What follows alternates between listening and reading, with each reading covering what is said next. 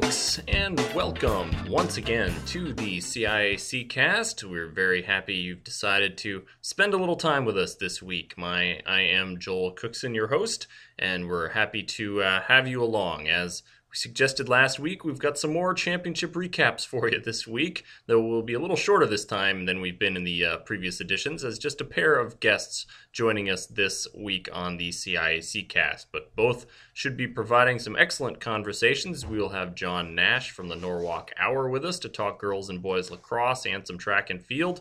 And then Kyle Brennan of the Waterbury Republican American will be stopping by to talk about some boys volleyball and baseball and softball as well, and a little bit of CIAC championship history. So, some excellent guests that we're looking forward to. Those conversations. Hope you folks are looking forward to it as well as we dive in, and we'll get to those in a moment. But first, it's time for things you might have missed on CIACsports.com few new items on the website this week. Most recently, some new information from the National Federation, uh, the parent organization for the CIAC. The NFHS's Sports Medicine Advisory Committee released some new position statements regarding a variety of sports medicine issues. Those are the the committee that dictates a little bit of the policies that sort of cover how injuries and things are treated and the positions that the national and state associations take. So the new story includes links to the full position statements that have been released this week, as well as all of the committee's statements on various issues from previous uh,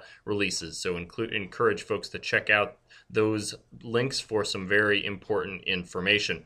Also on the website, former Cheshire swimming coach Ed Aston was a guest on the CIAC cast a few months ago, and next week he will be honored with induction into the NFHS High School Sports Hall of Fame at the national meeting uh, in Denver, Colorado. And in honor of that, there is now a feature profile of him up on CIACsports.com detailing his amazing career, his philosophy, methods, and all sorts of good stuff. So hope folks will check that out as well. And uh, just a few sort of recurring items here mentioned last week, but uh, mention it again information for the fall sports season, including schedules, tournament packets, and tournament dates, are now available on the website. So keep an eye out for that and keep an eye out for more stuff on the fall season coming in the next few weeks. And also re mentioning that all of the spring championship information you might want is at Tournament Central. If you go there, you can find photo links to photos and links to video, as well as information and brackets from the championships. And then if you search for Linked Up, we've had two spring championship editions of Linked Up in the past few weeks, providing coverage from the local papers for the CIAC Spring Championship. So lots of good stuff if you are still trying to remember those spring championships. It's been a few weeks now. We're starting to slowly inch our way into the summer, but want to make sure we give full coverage to those championships that took place just a few weeks ago. And speaking of those championships and recaps from local papers, let's get right to our first guest who had numerous teams from his coverage area claiming championships in both girls and boys lacrosse this spring, and he was on hand for many of those championships. So we wanted to chat with him about what he saw and what were the big stories. Very happy to be chatting now with John Nash, who's the managing editor of the Hour papers in uh, Norwalk, and a busy uh, spring season for those folks there in that uh, part of the state. John, thanks for joining us. Uh, my pleasure, Joel. Thanks for having me. Absolutely, certainly happy to have you on. As I said, a uh, a very busy and uh, productive uh, spring season for the schools in your area. We're going to particularly talk some uh, boys and girls lacrosse here. It was a a big year for uh, for many of the schools in in your region, and I know you were on hand for the the Weston girls winning the Class S title and uh, New Canaan outlasting another team uh, from your area, Wilton, in the Class M girls lacrosse title. So, what stood out to you? Uh, we'll start with what stood out to you from those two uh, championship games with uh, Weston and New Canaan earning uh, girls lacrosse championships. I think probably just the one thing that's always impressed me in the five years I've been in Connecticut is the the level of lacrosse at both levels, the boys level, girls level. Mm-hmm. Just it, it, it it, they're so skilled and they're so good and they're so athletic that that sometimes you just watch these kids and you, you forget that they're 15, 16, 17 years old. It's just some of the things they do and, and the poise that with, that they compete with is, is just amazing. And uh, both Weston, I mean, they, they're riding a 21 game winning streak, I believe it is now, after losing their season opener. Uh, you know, riding that pressure to a state championship, and and Wilton overcoming you know, two losses to two of their uh, best players, uh, both Division One players, Casey Pearsall and Megan Bopel, were were felled by ACL injuries in the off season. Mm-hmm. And for the the young kids to step up and regroup and and make the uh, uh, state final again was just remarkable. And, and of course, New Canaan with Olivia Homp, uh, you know, great lacrosse player, better even in girls ice hockey, which she also plays down there, and and just you know her ability to overcome the losses that New Canaan had from the year before as well, and some of the younger kids the way they stepped up. It was it was just a great weekend for lacrosse in Fairfield County. Yeah, absolutely. Uh, if you look at the, you know, it's the the sort of the reputation that Fairfield County has uh, in boys and girls lacrosse, and you know, I think the rest of the state uh, has shown signs of catching up at times, but this is certainly a, a, a kind of restating of their uh, their success this uh, this spring in the championships in boys and girls. Um, you also on the boys' side had Weston capture a title, and then also had uh, Wilton and Staples from your area advance to uh, to championship games, although they ultimately came short, came up short. Um, you know, you've seen many of these teams throughout the years. What was sort of your takeaways from the uh, the boys lacrosse side in, in in your region this year? Uh, the biggest shock was absolutely Wilton. Uh, they were decimated by graduation last year. They came into the season knowing that they were going to rebuild. Uh, they hit a bump, bumpy road midway through the season as, as they lost three players, all of which were, were periodic starters, were, were removed from the team for uh, disciplinary reasons, and yet still, you know, John Wiseman, the head coach there, gets his team peaking at the right time every season because this was his third state championship game in five years and the second one that they won. And and you don't think of Wilton lacrosse as Cinderella but certainly they came in. I can't remember the exact seed right now, but they were barely a 500 team during the regular season. Go on the road and beat North Haven. Uh, go up to Avon and uh, knock off an undefeated Avon team. And again, that's where you, you talk about the uh, uh, Fairfield County being stronger than, than the rest of the state, which I do agree with you is catching up slowly but surely. But it still shows the, the power when a 500 team from from Fairfield County can beat an undefeated team because you know, regardless of league, when you go undefeated, you know you have a good team. Yeah. And then obviously knocking off league rival Darien in the quarterfinals at that point just gave them such a huge boost of confidence that you almost wondered if destiny was working its magic again for that team. And, and sure enough, uh, I actually covered their semifinal game when they beat. uh uh, I can't even remember who it was now. I see so many games, but it was, I know it was at Taft Field at Ludlowe, and they scored 10 goals, and 10 different players scored one goal each.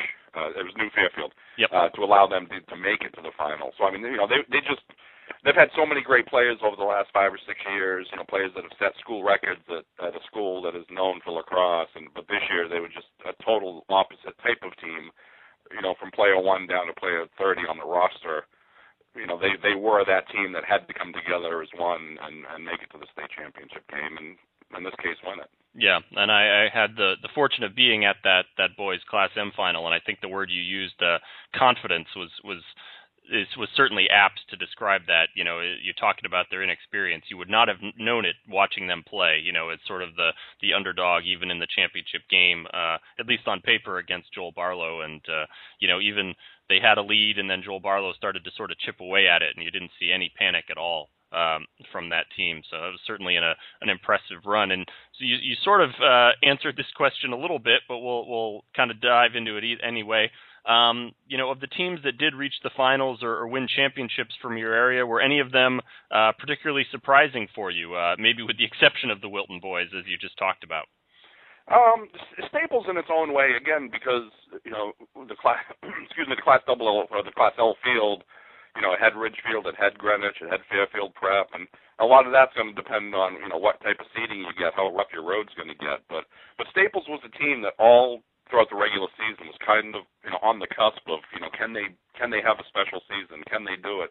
You know, certainly Paul McNulty, their their head coach, uh, uh, and the former Wilton coach, has, has you know, he's one of the Fairfield County's best coaches. He's proven it year in and year out, and mm-hmm. he's returned to his alma mater. And and his goal was to make Staples lacrosse you know, a contender every season, and they've certainly done that. And you know, twice they lost to Greenwich during the regular season, and again, you know, it's the old uh, uh, the old cliche of it's hard to beat a team three times in one season, and and Staples got Greenwich that third time around, and, and we know how great Greenwich is down here in Fairfield County. So uh, you know, again, that that was another team that if you're peaking at the right time and and you, know you get by that one game that you may not have gotten by during the regular season, who knows what can happen in the state tournament because the the seedings are so crazy that you don't know what kind of road you're going to get, and uh, certainly for them to to get you know into the state championship game was was a, a, a great job by the Wreckers. Uh, and then, of course, you run into Fairfield Prep. You're in a position to win, and then Prep just becomes Prep. And, and I believe it was a seven-goal explosion there in the uh, uh, second half, and it kind of allowed them to pull away. But uh, you know, St- Staples had the potential to get to a state final. I don't know if I would have, you know, said when the tournament started that they're definitely going to be there. Yeah. Uh, but again, you know, they were, and that, that's a credit to the coaching staff and the players who who put on the uniforms every day. Yeah, absolutely. It was a, a great run and uh, a great tournament, really, as you said, uh, throughout the uh, the year in the in those boys and girls lacrosse. You know, really, I think noticing the the balance that is starting to to develop in those sports, and and you know, certainly within within Fairfield County, there's such competitiveness between the teams uh, when they when they match up in the championships. Um, with the success that these teams had, you know, in the postseason, what sort of jumped out to you as maybe the biggest story from among all these successful teams, either within the postseason or, or even sort of throughout the whole whole year uh, with some of these squads? Woof, what? I mean, I mean, there's so many of them. You know, I could, you could literally look at each team and, and just find a storyline that, that would just you know blow you away. You yeah. From covering high school athletics. You know, the games I covered, I think about the Weston girls, and, and they had two players rewrite the school record books this year. Fran Holmes uh, set the career points mark, and Lindsay Koch uh, broke the career goal scoring mark. You know, mm-hmm. both the same season. Yeah. Uh, they had a girl named Morgan Mubayed uh, who never even picked up a lacrosse stick until she was a freshman, and she became the team MVP out of the midfield just because you know, and she's going to college to play lacrosse now. Taylor Swanson, uh, young lady who had two, you know, tore both ACLs, missed a whole sophomore season and a whole junior season, comes back on attack this year, stays healthy, and you know she walks out a state champion. It's just just an incredible, so many incredible storylines to, to cover there. Uh, again, the Wilton girls, we talked about Casey Pearsall and Megan Bopel, the two girls, you know, seniors, both heading to Division One schools. Yeah. Uh, Casey Pearsall, as a sophomore, was called the best player in the state, bar none, by Lisa Lindley, the Darien coach, and, and you know that's a coach that knows uh, lacrosse talent certainly. Sure. Yeah. And you know, for for those two to miss their senior year, and like I said, the way the young players stepped up and, and grew up over the course of that season was remarkable you know the Weston boys. I don't want to say they came out of nowhere because John Matthews does a great job up there, and the SWC is kind of like the uh, FCIAC's little brother in terms of lacrosse. I think you know the FCIAC yeah. gets all the glory, but um, you know Joel Barlow was in the final this year. Weston was in a final this year. New Fairfield was in a semifinal. There's good lacrosse being played up there as well. Absolutely. And for them to get to a final and win the championship, you know, hats off to them as well. It's just everywhere you looked, there were so many great storylines that you know, in this in this day and age of, of shrinking newspapers, it was hard to get them all in the paper. it seemed. That's why we're glad the internet is infinite. We can do that things like true. this and, can, and, keep talking about them. Exactly, and you can write those stories as long as you want. There's uh, there's infinite space there. exactly.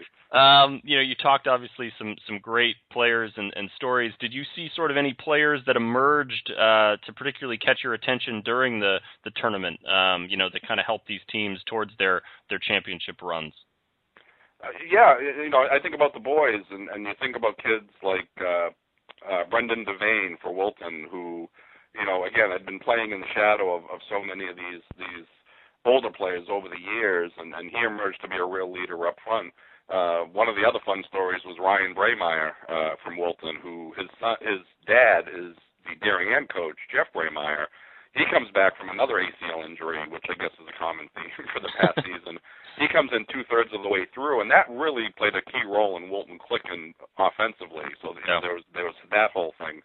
Um, Connor Johnson, the kid they call CJ, who's the goalie for Wilton, you know, taking over full time duties, you know, last year, settling into that role, becoming one of the better better goalies around. Over at Staples, you know, Joey Zelkowitz, everybody knows him as a football player and, you know, just a great athlete, yet he stepped up this year as a leader and there are just so many of them that you know it's it's almost hard to pinpoint you know which one might have been the best uh sure I, I think out of everybody though the, the the one player who to me has always made the difference for Wilton is is a young man named Ted Ottens who is the uh uh the face off guy for them mm-hmm. And I remember when John Wiseman showed up at Wilton five years ago, he always preached how what a key role possession was. And Ottens is a kid that will, will go out there and win 14 or 17 faceoffs. And when you're getting that many faceoffs and getting that many opportunities to score, you know that's a big part of the battle right there. And, and he's just been unbelievable for that team for the last uh, two seasons. Absolutely, it's a was certainly a a key factor as I as you say. Watching you know catching some of the championship games, I was able to to catch a few of them at the uh, at the boys championship and the girls. And yeah, the possession is is such a massive massive factor, uh, particularly even in the girls game. I think where you know you the the team that's able to to gain possessions on the draw is uh, is really able to control the action. Uh, we're focusing on lacrosse here, and obviously because it was such a, a, good year for the teams in your area, but wanted to, to quickly ask you about uh, what you were doing this past weekend. Um, and I, I, think this is something we're going to get into in a little more specifics uh, with some other podcast guests probably next week. But um, I know you were down in, in Greensboro, North Carolina, covering the the New Balance National Track and Field Championships, where uh, a number of Connecticut runners uh, and competitors performed uh, very admirably and represented the state very well. Um, but just sort of wanted to talk, I guess, more about just the experience of of being down there and what it was sort of like to see these kids from, you know, Connecticut, by by most measures, a pretty small state, uh, performing so well on that national stage. What was the the sort of experience of covering that like for you? You know, I've been I've been in this business for uh, 25 plus years. I, you know, I can't even do the math anymore without a calculator. That's how long it's been. To me, this was one of the most. Just I was in awe of those kids and what they were doing. Uh, you know, at, because it was at that level. I mean, they were they were some of the the, the best national high school athletes in in the country there. Uh, there was a story in one of the North Carolina newspapers about a kid that was being recruited by for, by Auburn and Alabama to play football, and he was you know the number one two seed in, in one of the events down there, and the, the level of just athleticism down there was phenomenal, and and you know, I, I'm a former triple jumper that never broke 40 feet, and I'm watching these high school kids pop 51, 52 feet jumps, going unbelievable. And and in our our events, the Connecticut kids shined. They really yeah. did. We had 13 of our kids, local uh, to the hour. We had 13 kids, I believe it was, that went down there. Ten of them ended up going All-American status, and we had two national champions. Henry Wynne, who is you know the be- the greatest distance runner the state's ever produced. He holds two state records. He's going to Virginia. Uh, you know, with apologies to all the other great runners like like Donn Cabral and and those guys out there you know this kid's something special. He goes yep. up and, and wins the you know the mile run national championship, four minutes seven seconds. Uh, the job him and his team did in the four by eight hundred.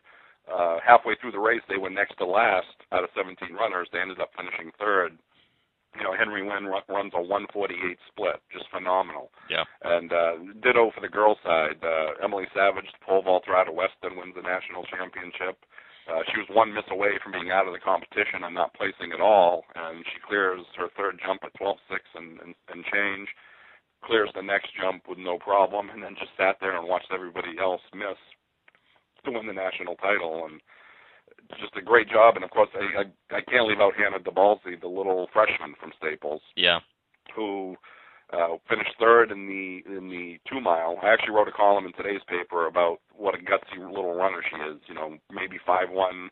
If she weighs a 100 pounds, soaking wet, you know that that's a good day for her. Yeah. But she's got one of the biggest hearts in the world, and and she was going head to head in that two mile with a young lady from Raleigh, North Carolina, named Wesley Frazier, who won the mile, the two mile, and the 5K.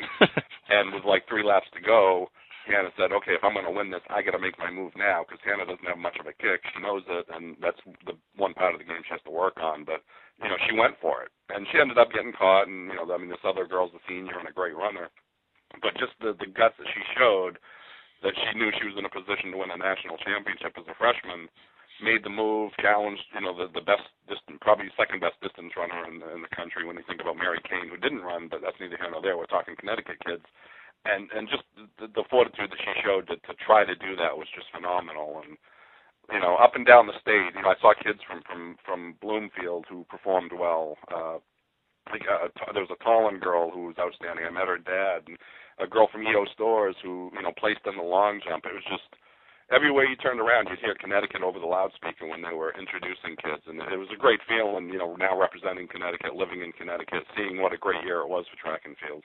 Yeah, I think you know it's been. I, I feel like it's it's been easy to almost take for granted, you know, because these kids have been so good on the national stage now for, you know, a year or two to sort of take for granted what they've been doing. But the the reality is we may not see, uh, you know, athletes of this caliber uh, in the state for for quite some time. So it's uh, it certainly can't quite praise them enough. I don't think the uh, the kind of performances, and it sure must have been uh, exciting to uh, to see them star in in person like that on such a big stage. I think that's what made it best for me was uh, you know being there, like you said, seeing it in person, and not just looking at the results as they came in on a computer. Yeah. And you know, I know the kids appreciated me being down there.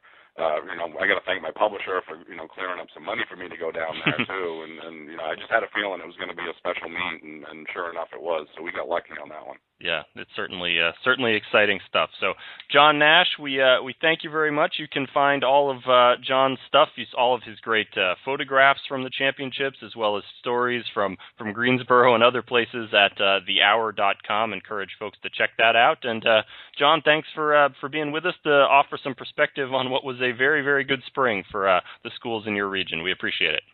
Uh, my pleasure, Joel, and hopefully we'll catch up in the fall because it's going to be another school year, and I can't wait. All right, me too. Very good conversation there from John Nash. We appreciate his insight, and I encourage you to check out all of his work at thehour.com. Great photos, great stories, all kinds of good stuff from him. We move along now. Last week we talked about the Staples Boys Volleyball Championships. Wanted to make sure we could cover uh, both of the volleyball championship teams, which happen to not be in the same area at all. So we had to go to a different reporter, and he's also going to talk with us about a few other uh, important events that went on in his coverage area as well. So we got in touch with Kyle Brennan of the Republican American. So we have another first time guest here on the podcast. Very happy to be talking with Kyle Brennan, writer for the Republican American and the Citizens News, and also the uh, the excellent NVL football blog, which I'm sure we'll be talking to him a, a, little bit later in the summer as well about some different topics. But wanted to get in touch with him to talk to, about a few things that took place during the championship season. So Kyle, thanks for joining us today. Hey, thanks a lot for having me certainly uh, a pleasure to talk to you. And so we've got a few a few items to cover here. The first off is uh, something that sort of emerged as as really surprisingly one of the big stories of the spring championship season, and that is the the success of Oxford High School. Um, specifically, want to talk at first about the volleyball team. We talked uh, Class L volleyball championship last week on the podcast, and uh, wanted to to talk make sure we covered Class M as well. So the uh, you know the Oxford boys volleyball got the ball rolling on their busy busy championship weekend. Um, this wasn't totally unexpected for them after the team you know was the Class M runner up last season, but you've covered that team a little bit this year. What seemed to you to be the difference for uh, for Oxford's volleyball team to take that next step and win the championship this season?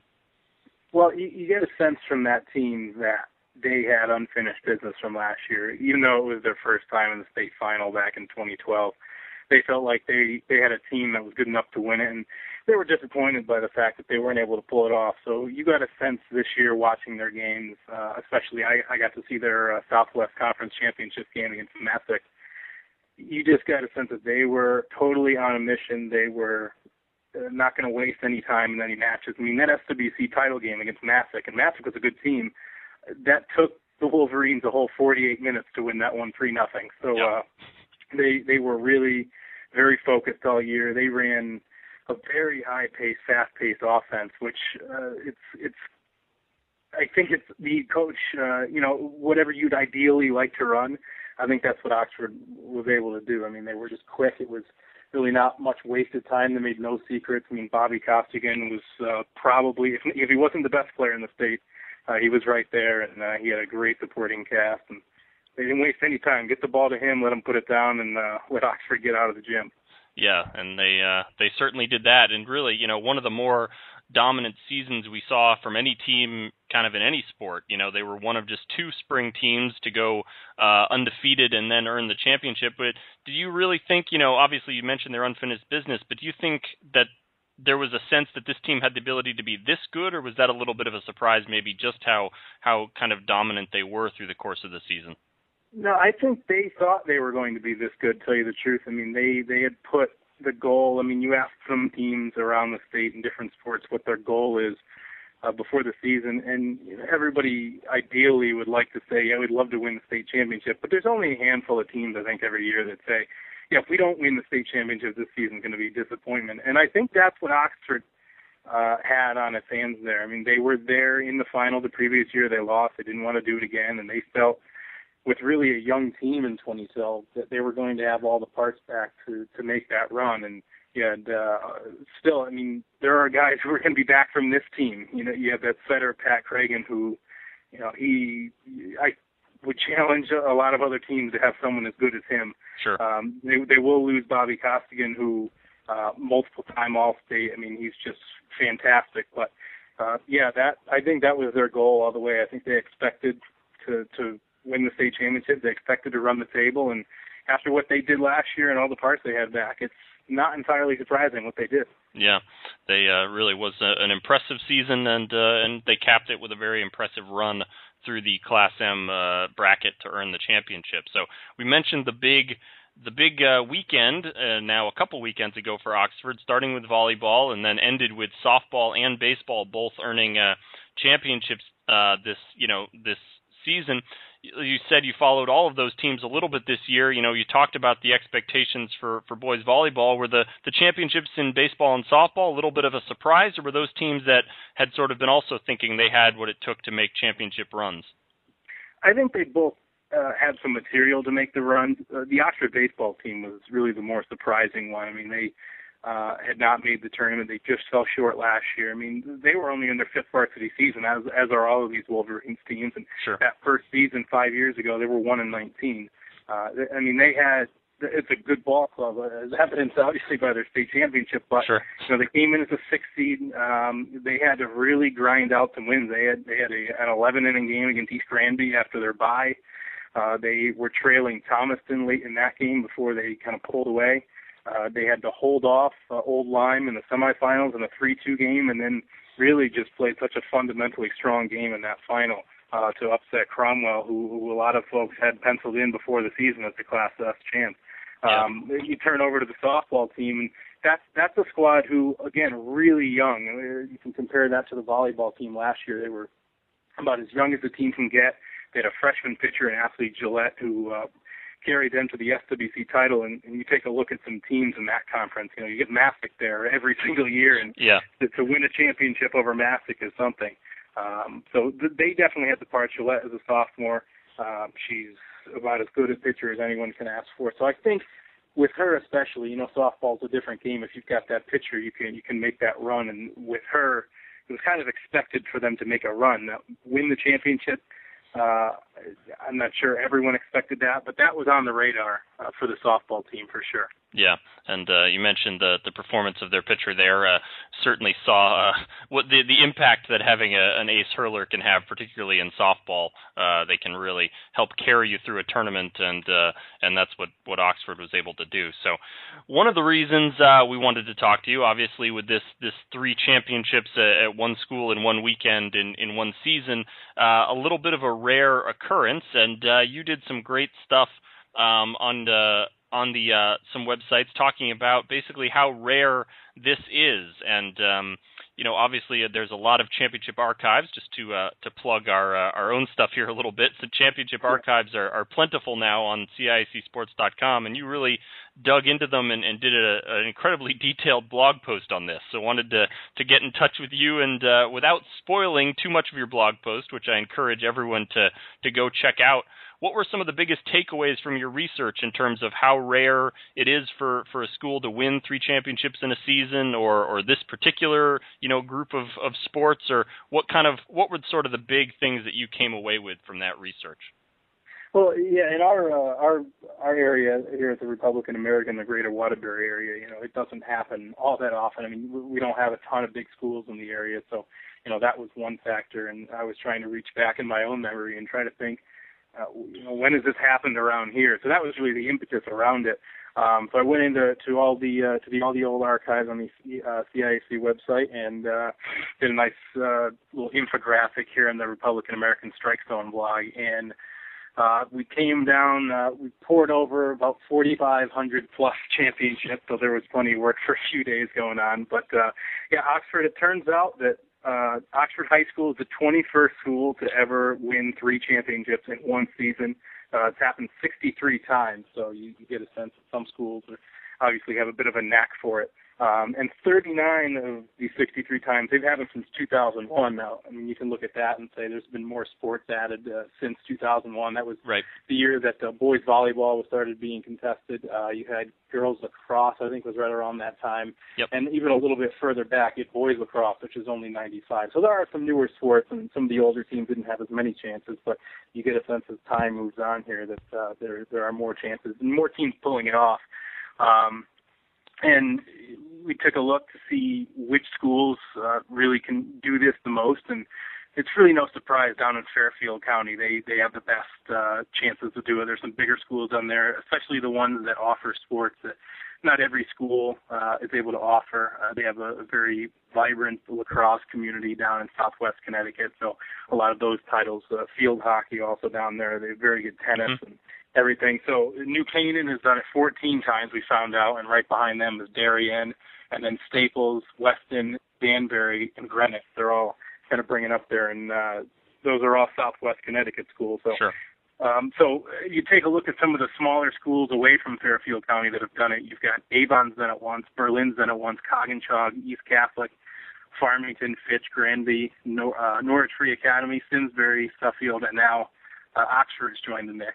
And uh, you know, not to be overlooked, New Canaan did the same thing this year. They were, they were able to win three championships in this spring. So we two times in the same uh, one season, which is kind of a rare feat too. But uh, it was pretty cool. We uh, took a look and just to see uh, kind of an overall question of you know which one is the toughest triple to pull. This is the first yeah. time uh, Oxford that uh, a team has won baseball, softball, and boys volleyball in the mm-hmm. same season. There's only been a handful that have won baseball and softball with anything else. Um, so it's it was pretty cool to, to go look back and see you know how rare a thing is. You you generally expect a bigger school with more athletes and you know more of a, a community to pluck from to to have uh, the success. And I think that's one of the things that made Oxford uh, unique this year. They're one of the smaller schools in Connecticut, and uh, they were able to pull it off. And it was pretty cool. You, all of the teams at Oxford were, were really rooting for each other for the whole thing. You had uh, the softball team went right from their game at West Haven right up to the baseball game in Middletown that same day and rooted for the baseball team. And they were both the volleyball game and the volleyball guys were at the diamond so it was really cool to see the, the small community uh, pull together like that. Yeah that is great. And, and certainly you know that's part of the part of the fun of, of high school sports is it's uh it's all you know sort of part of all part of the the school community. Um and kind of looking through the research were there any you know, sports or seasons where these sort of triple championships were the most common, you know, or, or, either with the big schools or the small schools in terms of, you know, what sports kind of maybe lend themselves to, to this kind of doubling up or tripling up in this case uh, from your research? Yeah, you, over the last few years, especially lacrosse has been pretty popular. You've got Darien over the last uh, about six, seven years. They've been able to team up boys and girls lacrosse championships. Um, some schools, uh, New Canaan, I think they've doubled up some uh, boys and uh, girls tennis championships. Mm-hmm. Um, so you, you get those sense. Again, those are some of uh, the sports down in Fairfield County, especially where those sports uh, thrive a bit more than than maybe here in the Naugatuck Valley or uh, over in eastern Connecticut. So right. um, it's that variance of sports that helps them out. But that generally seemed to be the case. The the most common ones were to double up on either lacrosse or tennis. Um, you get some. Uh, the, the headline sports, obviously, they're a little bit more rare. You've got um, among the seasons that we tallied up um, with two big sports, we call them, it was either baseball, softball, football, soccer, uh, girls volleyball, or basketball. That's the ones that we counted as the big ones. Uh, only two schools have done it with football. It was New Canaan back in 01. They teamed up with girls soccer and girls cross country, and then Cheshire back in '97. They did mm-hmm. uh, football, girls volleyball, and girls swimming. So okay it's pretty neat to see all the different little combinations. There's actually been some schools who have won four in a season.